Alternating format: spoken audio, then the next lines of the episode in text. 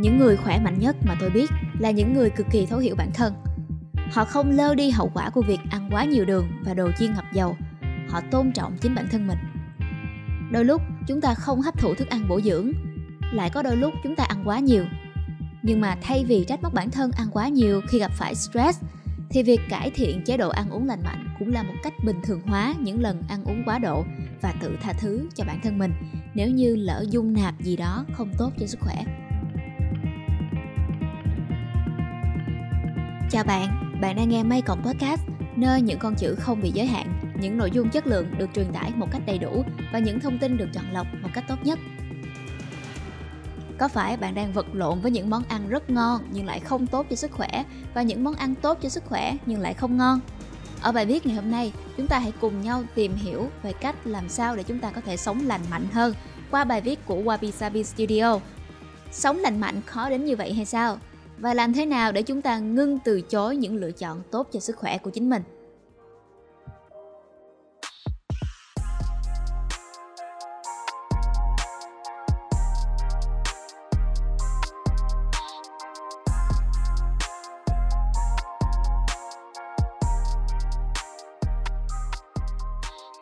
Nếu bạn trò chuyện với bất kỳ một người cao tuổi khỏe mạnh nào tại Nhật, họ chắc chắn sẽ miêu tả bản thân là Genki.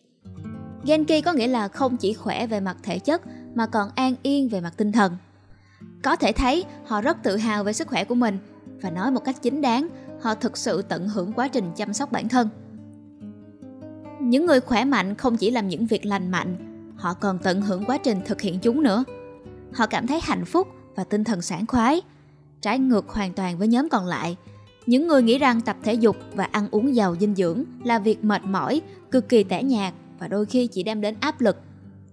Vậy thì làm thế nào để chúng ta có thể thực hành theo lối tư duy tích cực của những người khỏe mạnh đã kể ở trên? Ở phần tiếp theo, chúng ta hãy cùng nhau lý giải về những rắc rối thường gặp khi có ý định bắt đầu lối sống lành mạnh của chúng ta. Việc phản bác và không tuân theo những gì tốt cho chúng ta là lẽ thường tình ta muốn ăn những thực phẩm tốt cho sức khỏe nhưng cũng không hẳn nghiêm túc với chuyện đó ta muốn tập thể dục thường xuyên nhưng đồng thời luôn cảm thấy bản thân không đủ kiên nhẫn làm sao có thể như vậy được nhỉ? Ai cũng biết rằng việc tập luyện và ăn uống lành mạnh rất tốt cho chúng ta. Việc này có thể hạn chế bệnh tật, đẩy mạnh sức khỏe tinh thần và nếu kiên trì, nó có thể đẩy lùi các bệnh kinh niên như tiểu đường loại 2 tuy nhiên, loài người là sinh vật đầy mâu thuẫn. Dù biết rõ lối sống này sẽ cải thiện chất lượng cuộc sống của bản thân, nhưng vẫn sẽ luôn tồn tại một nhân cách thứ hai ngăn cản ta lại. Bản chất của chúng ta chắc hẳn không ghét lối sống khỏe, sống đẹp ngược lại, còn hiểu rõ những lợi ích mà chúng mang lại điều thực sự ngăn cản chúng ta bắt nguồn từ một cái gì đó có sắc thái hơn một chút thường thì, nó xuất phát từ cơ chế tự vệ của cơ thể sự phản kháng, một dạng tự vệ Chúng ta bị nhồi nhét bởi những băng rôn quảng cáo về ăn kiêng và tập thể hình mỗi ngày. Khẩu hiệu giảm lượng đường thức ăn hoặc tăng khối lượng cơ thể xuất hiện nhan nhản khắp nơi. Không những thế, một số khác lại ngấm ngầm mỉa mai. Trông như bạn không có được giống người mẫu lắm á. Bạn nghĩ thế nào về việc giảm cân? Chúng ta càng vật lộn với tình trạng sức khỏe càng lâu, giá trị bản thân chúng ta càng bị những thông điệp này lột trần trên thực tế, sự bận tâm về sức khỏe của bản thân là một trong các nguyên nhân khiến lượng thông tin này tiếp cận chúng ta thường xuyên hơn nhờ các thuật toán quảng cáo của các nền tảng truyền thông xã hội. Tôi không thể vui vì đang được là chính mình hay sao? Việc cố gắng sống lành mạnh đã trở thành tấm gương phản chiếu những góc tối thiếu an toàn nhất của chúng ta. Tự bản thân ta đánh đồng việc ăn uống lành mạnh với việc không yêu bản thân, tập luyện là hành xác và đó chỉ là cách để gây ấn tượng với người khác. Càng lo lắng chúng ta càng chống đối và quyết định không làm gì trái với sở thích của mình. Đây không hẳn là sự cứng đầu mà là một dạng tự nhiên của cơ chế tự vệ. Nếu bạn quan tâm tới vấn đề sức khỏe của bản thân thì làm thế nào để ngưng phản kháng và làm những điều tốt nhất cho sức khỏe của mình chúng ta hãy cùng nhau đi tìm câu trả lời cho câu hỏi này ở phần tiếp theo của podcast này nhé đừng tập trung vào việc bạn nên làm hãy làm những việc bạn muốn làm nếu bạn để thế giới bên ngoài tự do tác động đến mình, bạn sẽ thấy có ti tỷ thứ bạn nên làm, làm chưa đủ hoặc đang làm sai. Bước đầu tiên, hãy để mọi thứ tự nhiên và phớt lờ những điều không cần thiết. Vậy, bạn muốn làm gì? Thông thường, những việc chúng ta cảm thấy nên làm chính là thứ chúng ta muốn làm, Chỉ là chúng ta được kể khác đi trong suy nghĩ của chúng ta mà thôi. Ta muốn tập yoga vì chúng ta khao khát có một cơ thể săn chắc. Chúng ta quyết ăn thật nhiều rau củ vì chúng ta muốn có năng lượng cho một ngày. Thực hiện những việc trong danh sách những việc nên làm khiến chúng ta cảm thấy thật nhỏ nhoi, bất lực hay như thể mất đi quyền kiểm soát bản thân. Trái lại, nếu sắn tay vào làm vì bạn muốn làm, bạn sẽ cảm thấy thật quyền năng, có động lực hơn và nhận lại cảm giác bản thân kiểm soát được mọi thứ. Cảm giác về động lực nội tại này thường được biết đến với cái tên Gambaru. Trong tiếng Nhật thì từ này có nghĩa là làm hết sức mình. Trước khi quyết định làm điều gì nên suy nghĩ thấu đáo và chắc chắn dựa trên mục tiêu và giá trị bản thân hơn là chú ý vào những thứ bên ngoài.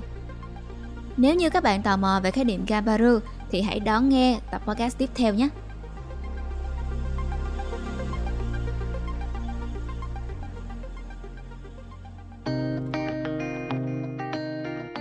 Vào thành quả, không phải hậu quả.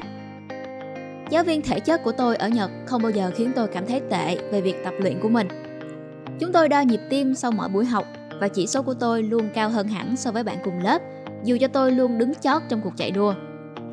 Tôi lý nhí nói với thầy về chỉ số bất thường của mình. Em nghĩ mình hơi quá cân, thầy ạ. À. thầy chỉ cười và đáp, hoặc là do em đã cố hết sức mình mà thôi. Vấn đề là Sức khỏe thường bị gắn liền với nỗi sợ. Sợ bị quá cân, Sợ bị xã hội xa lánh, Sợ bị mắc căn bệnh quái ác nào đó Và vô vàng với những nỗi sợ khác. Tôi quá ám ảnh với việc tăng cân, Đến nỗi suy nghĩ rằng nếu không chịu tập thể dục, Tôi sẽ béo phì đến suốt đời Và không thể cảm nhận được tinh thần Ganbaru Mà thầy giáo nhìn thấy ở mình. Nhịp tim tăng cao không phải là do tôi không chăm sóc sức khỏe đủ tốt, Mà là dấu hiệu cho những nỗ lực của tôi đã được đền đáp.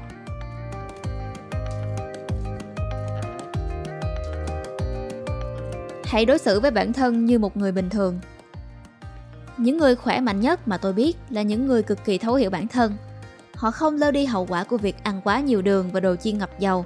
Họ tôn trọng chính bản thân mình. Đôi lúc chúng ta không hấp thụ thức ăn bổ dưỡng, lại có lúc chúng ta ăn quá nhiều. Nhưng thay vì trách móc bản thân ăn quá nhiều khi stress việc cải thiện chế độ ăn uống lành mạnh cũng là một cách bình thường hóa những lần ăn uống quá độ và tự tha thứ cho bản thân mình nếu như lỡ dung nạp thứ gì đó không tốt cho sức khỏe. Nó không chỉ là sự săn sóc về mặt cảm xúc mà còn giúp rèn luyện tư duy được ăn cả ngã về không.